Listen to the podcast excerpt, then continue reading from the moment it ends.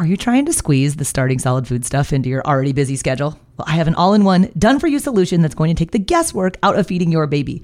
My online program is called Baby Led Weaning with Katie Ferraro, it contains all of my baby led weaning training videos, the original 100 First Foods content library, plus a 100 day meal plan with recipes like the exact sequence of which foods to feed in which order. So if you want to stop trying to piece all this feeding stuff together on your own, I would be honored if you would join me inside of the program. You can get signed up at babyledweaning.co slash program.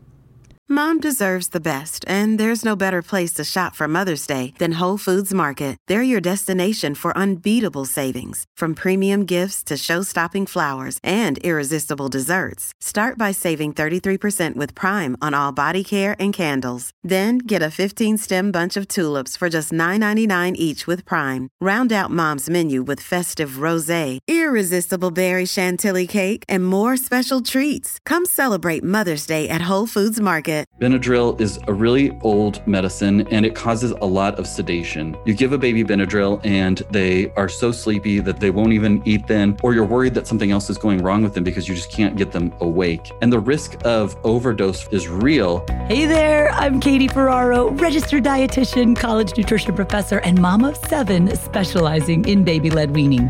Here on the Baby Led Weaning Made Easy podcast, I help you strip out all of the noise and nonsense about feeding leaving you with the confidence and knowledge you need to give your baby a safe start to solid foods using baby led weaning.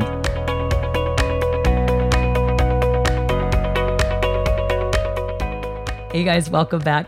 Now, today's episode was supposed to be about what I thought was going to be a fairly innocuous topic Benadryl. Like most parents have Benadryl probably somewhere in their house, or you hear about parents who have Benadryl on hand when they're introducing potentially allergenic foods. You sometimes hear people refer to baby Benadryl, even though there's no such thing. So I invited my friend, Dr. Phil Boucher. He's a pediatrician from the Raising Good Parents community. He's also the host of the Raising Good Parents podcast. And I wanted to pick his brain all about Benadryl as it pertains to the introduction of new foods. So we were going to call this episode Benadryl Basics What to Have on Hand When Introducing Allergenic Foods with Dr. Phil Boucher. So I get him on the interview.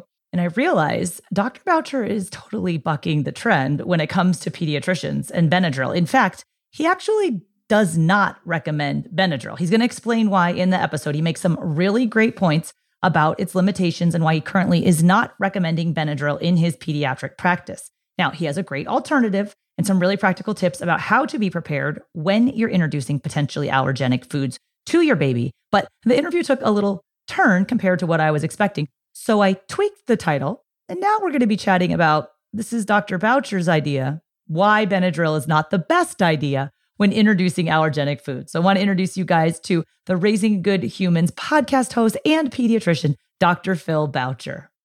Well, hey, Dr. Boucher, thanks again for joining us on the podcast today. I'm so excited to interview you. Oh, me too. I am. I love talking about food and food allergies and everything with starting foods because I think there's so much wrapped up in it, as you know, and so many information, misinformation, disinformation about foods that if I can help parents feel confident and enjoy starting solid foods and feeding their child more, then I'm all about it. And I love chatting with you because you are a pediatrician who actually is interested in food. A lot of times we hear from parents like, you know, my doctor, there's just not time to talk about food. And I know there's so many things pediatricians do have to do as a I'm a college nutrition professor and I always like to remind my students that you know 90% of physicians in the United States have never even taken a dedicated nutrition class. So sure. you can't always rely on your pediatrician to be the best source for nutrition, but you are a pediatrician who's actually really interested in nutrition. So tell us a little bit about yourself and your job as a pediatrician. So I'm a pediatrician in Lincoln, Nebraska, in the very middle of the country in private practice and see patients in the office.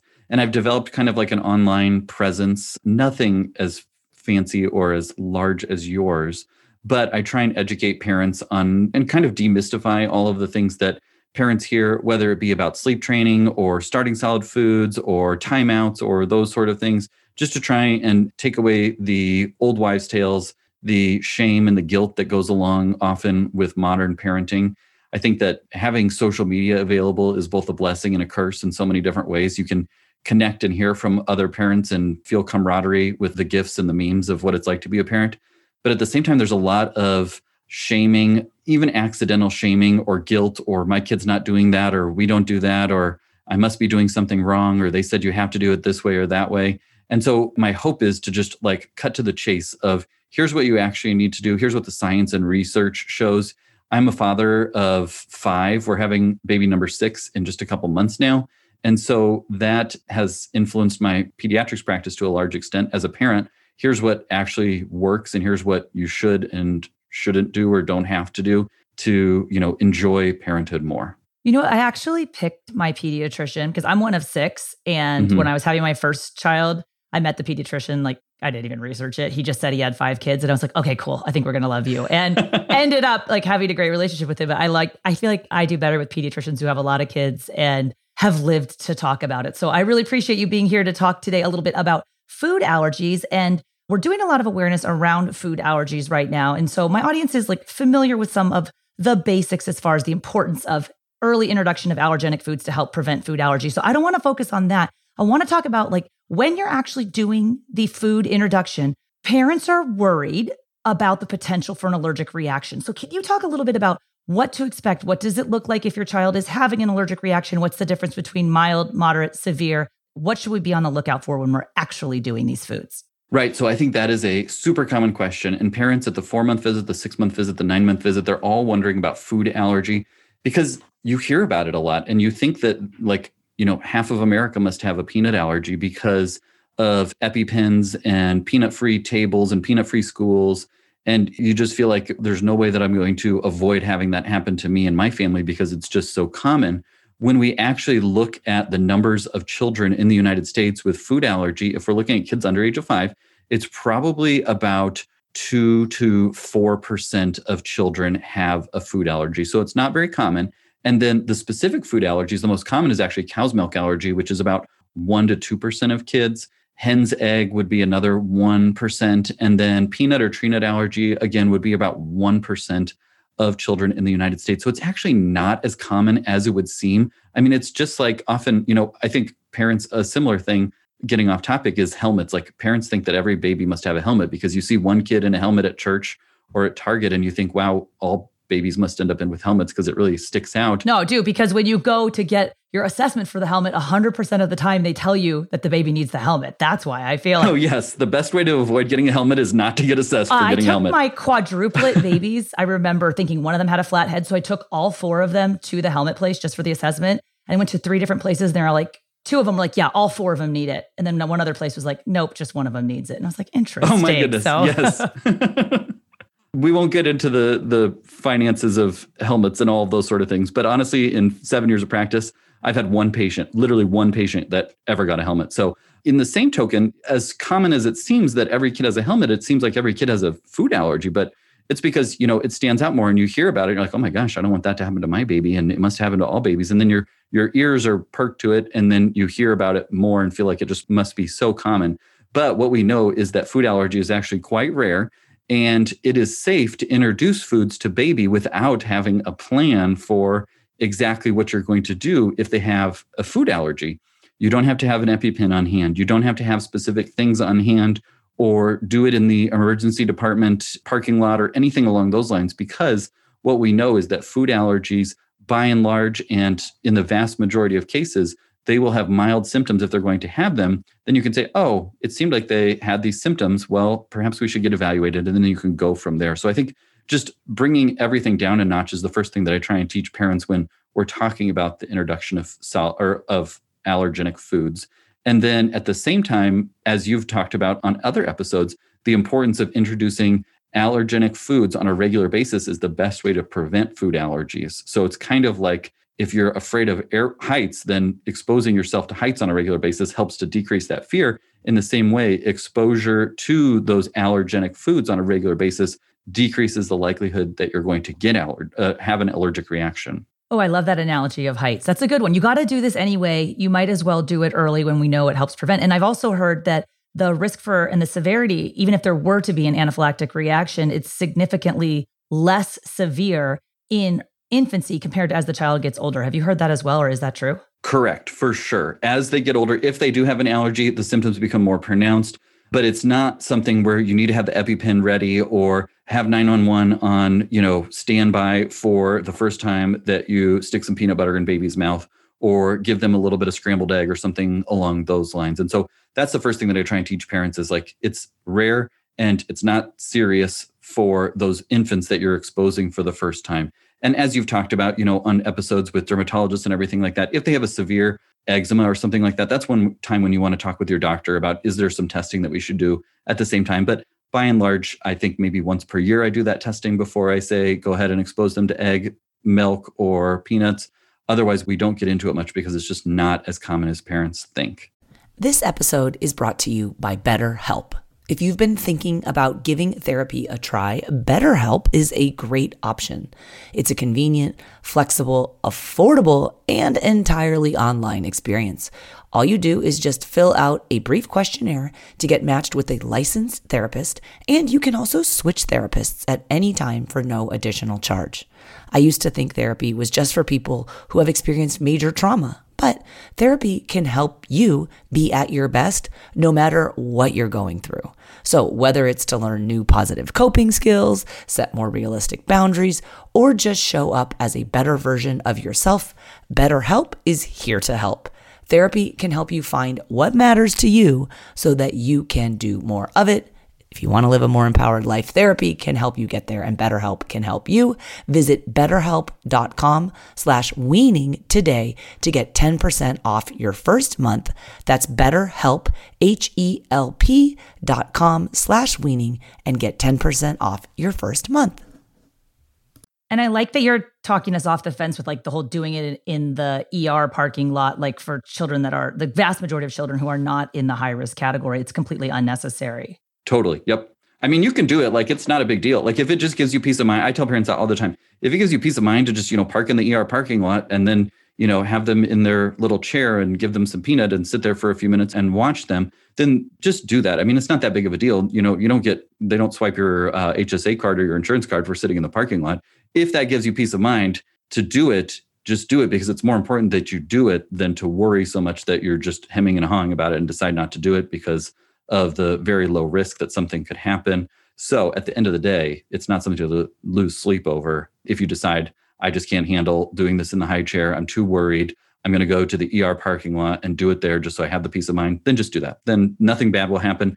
If something that you're not sure about does, you just walk into the ER. It's, these are not like life threatening, 10 seconds or less sort of emergencies whatsoever. I wouldn't go sit in the ER yeah, exactly. waiting room and do it there. But you it. did just mention feeding in the car, and sorry to be the nerdy dietitian, but just to point out that for all the parents listening, we actually never would feed babies in a car seat. It's reclined at the exact position that could potentially choke your child. We always want the child sitting at a 90 degree angle with their feet resting flat on a footrest. So feeding the baby in the car, as Dr. Boucher said, is not a good idea to begin with because you don't really need to. Yes. But on top of that, we really want to make sure we're not increasing the risk of choking by ever feeding in a, a reclined high chair or in a stroller. A lot of parents don't realize that that's actually quite dangerous as well. That is a great point. And I had envisioned like the baby sitting on your lap upright when I described that, but I didn't clarify so that. So I appreciate your your clarification on that because that is important. And that's how I, if I was going to do it in the ER parking lot, I'd either just like have them sit in your lap or, you know, get out of the car and have, sit with them or hold them or do something like that. But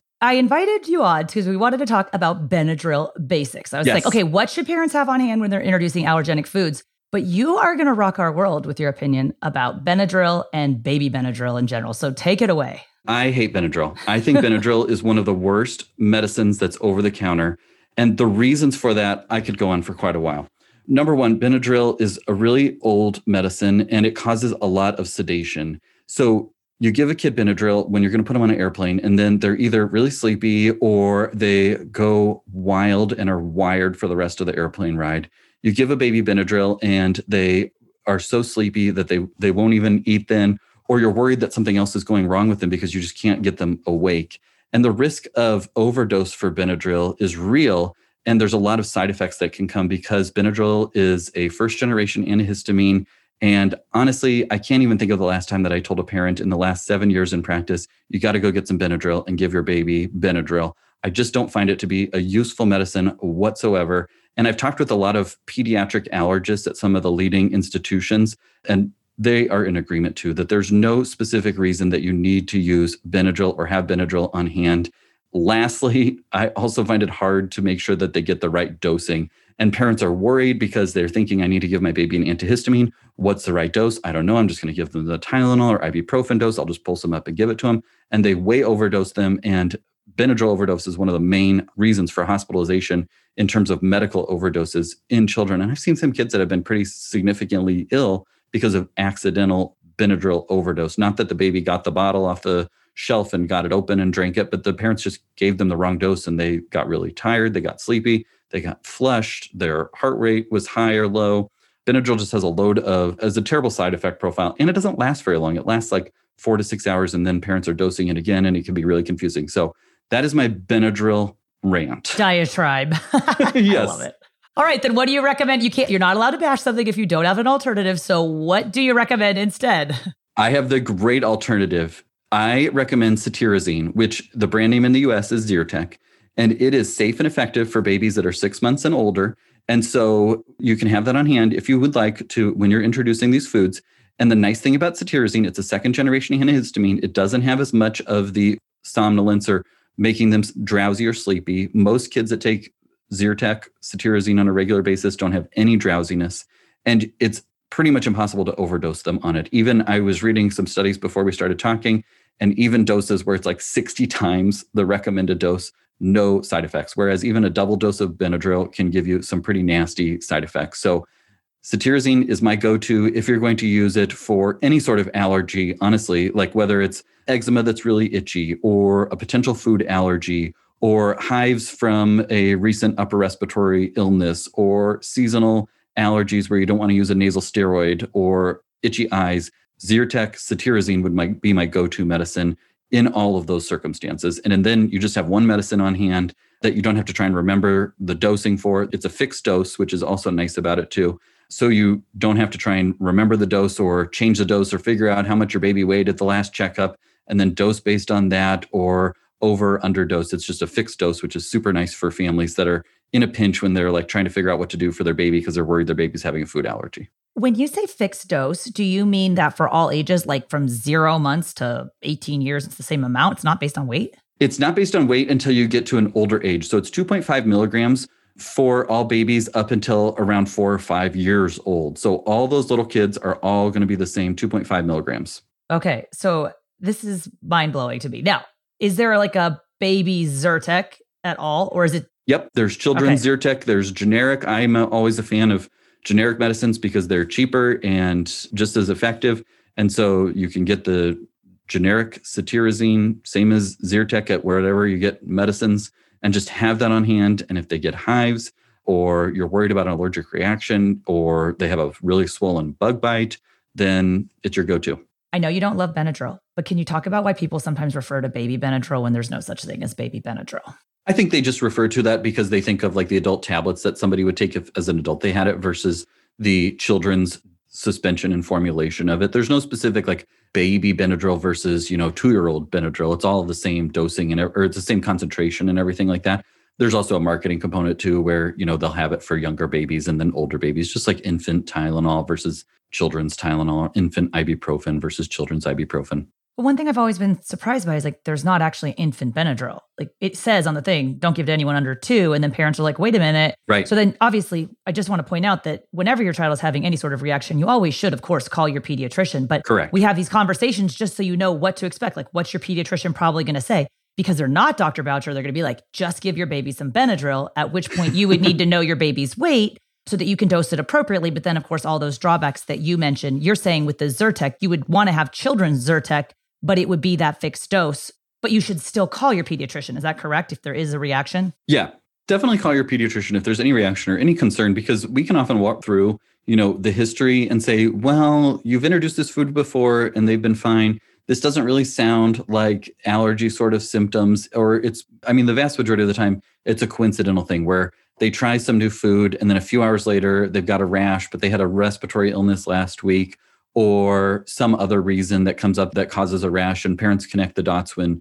there's really no connection to be made. And so we kind of are good at working through that and saying well yes you did try peanut yesterday but the rash didn't come on till you know 20 minutes ago. So there isn't really that time correlation where where they're related. So we can work through all those things if you call and find out what to do if you're concerned about a baby's reaction. And frankly, most pediatricians are available all the time, or they have the nursing staff or people available. So there's always somebody that you can call and get that information, whether it be at noon or at midnight. I mean, we there's always somebody that can answer the phone and tell you what to do. And I think most pediatricians have some sort of service or availability like that because parents want to know. And it's something where you don't want to wait and you don't want to have to Google it and then try and figure it out from there. And I appreciate you pointing out the relationship between the dose and then the timing. Like parents will sometimes forget that if there's going to be an allergic reaction to a food, it's going to occur within the minutes or the hours following ingestion. It's not like you eat a strawberry and five days later there's a weird diaper and you're like, oh my gosh, it must have been the strawberry.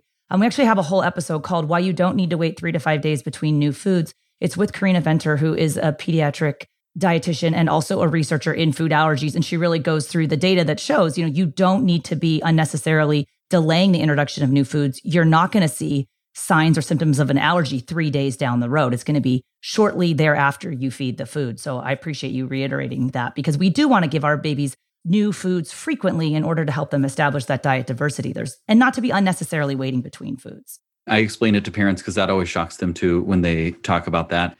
And I always talk to them about like, you know, cave mom, cave dad, cave baby. It's not like you can hang out by the strawberry patch or the squash field for three days while you keep the baby on one specific food because then, you know, the lion and the saber-tooth tiger that are on the prowl for you will find you. So you got to keep, you know, back in the evolutionary days people had to keep moving and keep migrating and you found what you found and you fed baby what you had and so there's nothing that's changed except for we've put all these strict guidelines and myths into practice of you have to wait a certain number of days and you can only do certain foods or you have to go in this specific order and it's just totally not what the thousand ten thousand million years of previous evolution would tell us is how you feed babies which is why i like the the baby led weaning approach and the fact that you get to expose them to a, a lot more foods than if you're restricting it to only a certain number of foods that you can cram in because you have to do three days per food, blah, blah, blah. I also love to mention cave mom and cave baby and cave dad in that prior to the invention of commercial baby food in the earlier part of the 20th century, there were no pouches, there were no jars, there were no prepared baby foods. And guess what? Parents fed their babies modified versions of the same foods that they ate. It's like the term baby led weaning is relatively new, but as a concept, of course, it's millennia old. Right. All right. When we were doing research for this episode, looking a little bit about FDA recommendations, they say avoid any antihistamine medication with babies under two years old. So, how come then it's still like pretty common practice for pediatricians to be like, have some children's Benadryl on hand and be ready to dose it to your baby? Like, is it safe to actually be giving those products? Well, that's another good point, and another reason that I don't like Benadryl too is because I, as the pediatrician, them and I'm accepting that risk of, hey, give your baby this medicine that the box says don't give to them and please you know dose it appropriately when you can't read the dose on the box just trust me and make sure that you write it down correctly and give them two teaspoons and not two milliliters or two milliliters and not two teaspoons it can be really confusing for parents in a pinch which is why i like the fda has actually approved cetirizine down to six months of age and so that is helpful to me as a pediatrician to have that to bank on too of this is safe it's been approved and shown to be fine Another good reason to avoid Benadryl is just the risk to me of telling parents you should use Benadryl when we don't have that. It, it just kind of puts a risk on my plate. If something goes wrong, well, maybe I told them the wrong dose or something along those lines. Whereas a fixed dose of a product that's approved down to six months of age is certainly much more convenient for me to tell parents and easy for them to remember. And like I said earlier, almost impossible to overdose your baby on if you get mixed up on the dose. And that's nice because it dovetails into the timeline, which is exactly when babies should be starting solid foods and not earlier. It's not safe to feed a baby anything except breast milk or formula prior to six months of age. So for parents that want to do maybe like really, you know, parents are, oh, three months of age, I want to start doing shrimp. Like, no, not safe, not necessary. And then the cetirizine is not even appropriate for. So wait till six months, you guys. There's no reason to do it prior to that for the vast majority of babies. So Correct. back to Benadryl. Sorry to like keep tying it back here, but I know that there are parents who do use Benadryl. You mentioned the drowsiness as a side effect. I mean, I know people joke about it sometimes. Oh, you're going to go on an airplane, give them some Benadryl to make them drowsy, but it's not really a joke, right? Like babies, there can be negative side effects to the use of these over the counter medications. Just like parents think with, oh, it's a supplement. I can go buy it without a prescription, ergo, it's harmless. That's not true. Could you talk a little bit about the side effects of Benadryl beyond the drowsiness, maybe? Right. So, the biggest side effect that we see for Benadryl is drowsiness, which is sometimes people think of it as a benefit because then you can give it to them on the airplane. The drawback is that it's not guaranteed drowsiness. And sometimes they have a paradoxical reaction where instead of drowsy, they are hyper wired and out of control. And, you know, I mean, it's not anything that you want to intentionally do to your child. Especially when you're getting onto an airplane, especially in 2021 and beyond, when you just don't want to have to deal with that on an airplane too, with a kid that's running up and down the aisles and screaming and crying and losing their mind. And so that's why I don't actually recommend that too. I tell parents, you know, I would rather have them over screen timed than over medicated on an airplane. So uh, when we travel with our kids, everybody's got their tablet and we got backup chargers and everything like that so that we know we can keep them distracted and entertained in flight with entertainment rather than trying to medically induce quietness because you're definitely not guaranteed that.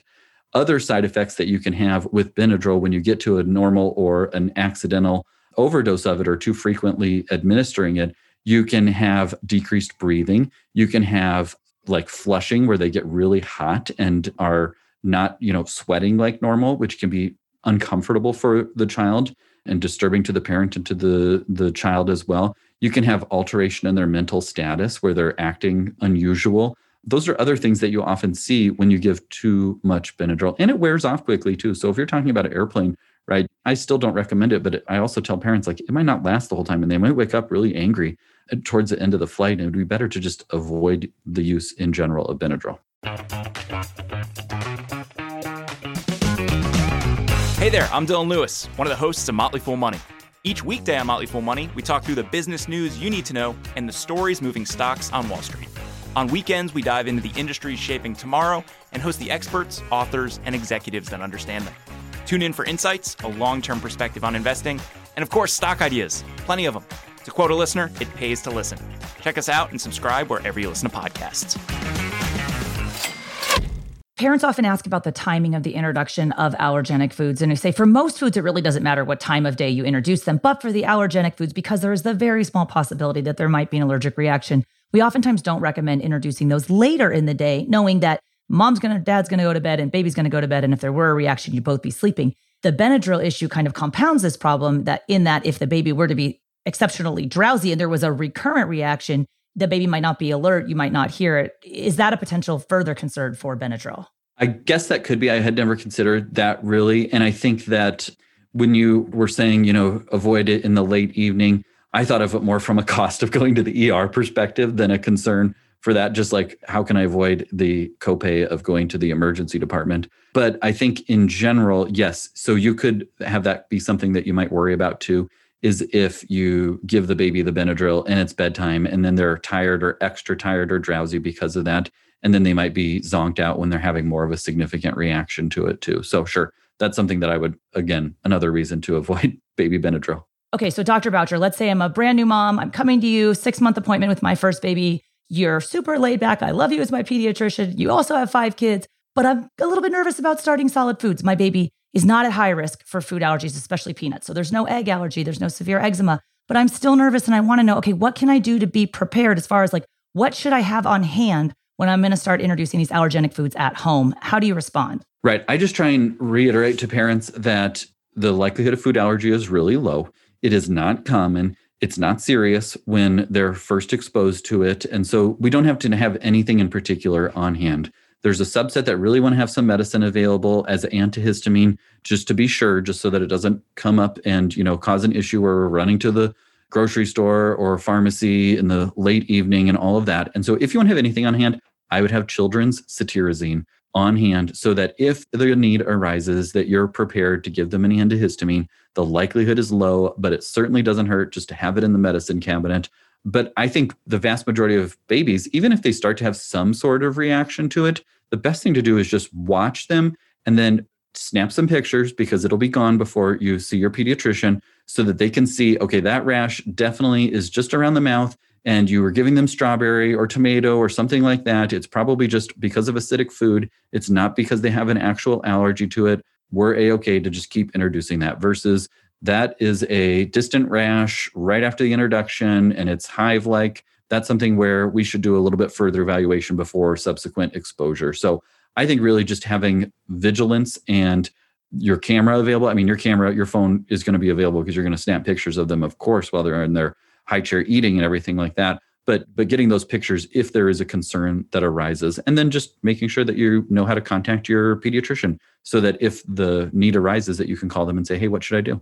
And I want to mention because you're mentioning pictures um, on my Instagram page at Baby Led Wean Team. Every other Wednesday, I do a series that shows what allergic reactions look like. So parents of children who've had allergic reactions to different foods send them to me. There's a cover on it because it's certainly something kind of strange to happen upon in your Instagram feed. But if you guys look um, at the every other Wednesday, I do three posts. It's the third post of that day. It says, beware allergic reaction. If you scroll through those carousels, you can see what food allergies look like, or allergic reactions rather, in babies, especially with babies of different color skin, because we oftentimes say, you know, you're looking for hives, which are red, raised, itchy patches that appear edematous, but they look a little bit different depending upon the color of skin. So I would encourage you to be aware of what they look like because, as you explained, Dr. Boucher, oftentimes what parents are going to experience is just contact dermatitis, a slight rash around their mouth. You're introducing these new foods at the same time your baby is teething. There's excessive drool. The drool comes into contact with the new protein from the food. Yeah, there's a little rash around their mouth, goes away on its own, or maybe with a little bit of cetirizine. But you do want to be taking pictures just so you can show to your pediatrician, but you're scared at the moment, but it might not be the sign of a severe allergy. So, um, could you maybe just close it out by telling us the difference again, what we're looking for severe allergic reaction from foods compared to mild or moderate reactions? Right. So, in most reactions that I hear about from foods, it's more of a contact dermatitis, like you were saying, where they have some new food that they're trying or a food that they've had before They've got drool. Their skin is a little bit dry or irritated in general. Baby skin is often more sensitive in general. And they get a little redness around the mouth, around the neck, around the, you know, anywhere that the drool and food would come in contact with. They can have a little bit of redness or irritation. That is not what I see with food allergy, where we even do an evaluation. I would just reassure the parents in those cases just to keep going and keep introducing the foods. When we're talking about more significant reactions where we're concerned this could be a food reaction, we should do an evaluation before we expose to the food again. The most common is skin related. And so what we see typically is hives. So hives are raised patches and they're usually at distant sites, meaning on the trunk, the back, the abdomen, or the legs, other places other than just around the mouth and areas where drool drips.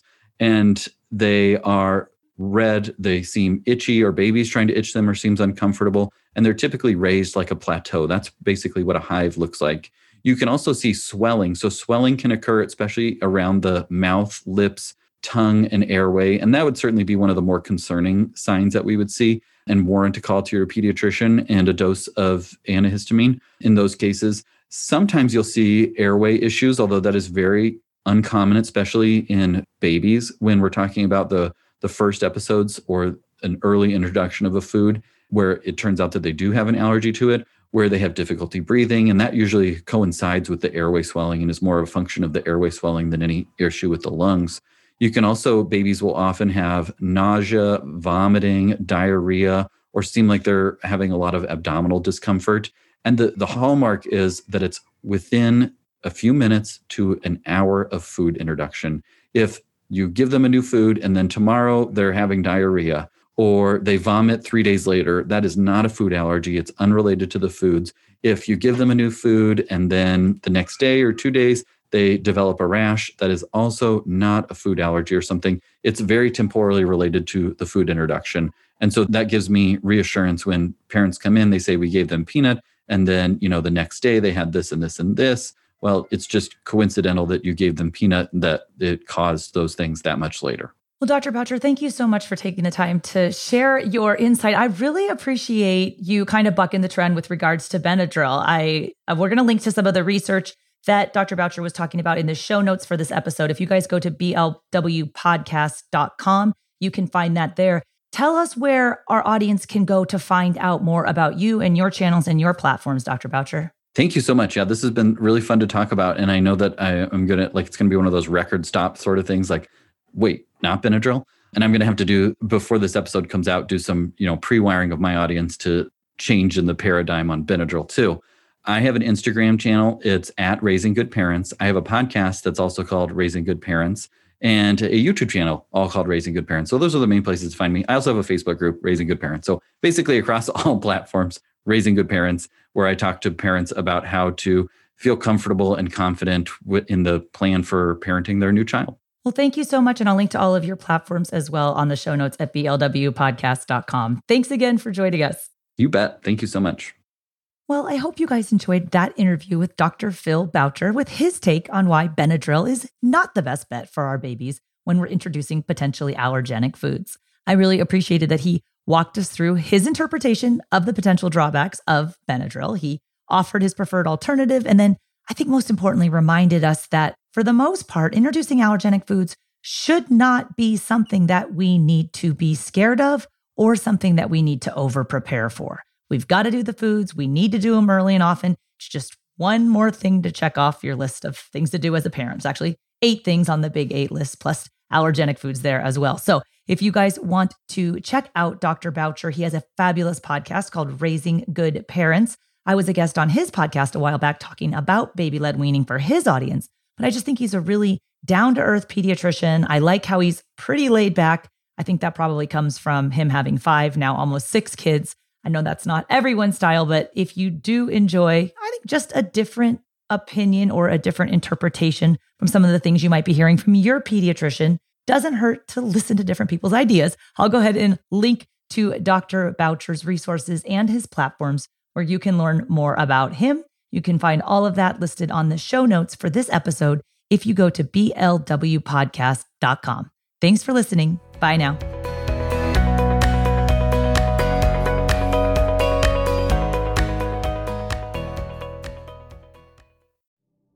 Do you find it hard to sleep at night? Then the Sleep Cove podcast can help you. Hi, I'm Christopher Fitton, the voice and clinical hypnotherapist behind Sleep Cove. Sleep Cove features sleep hypnosis, meditations, and bedtime stories, all designed to help those of you who struggle at night to achieve a restful and peaceful night's sleep. Search for Sleep Cove on Apple Podcasts or Spotify and see why Sleep Cove helps millions of people sleep deeply all night long.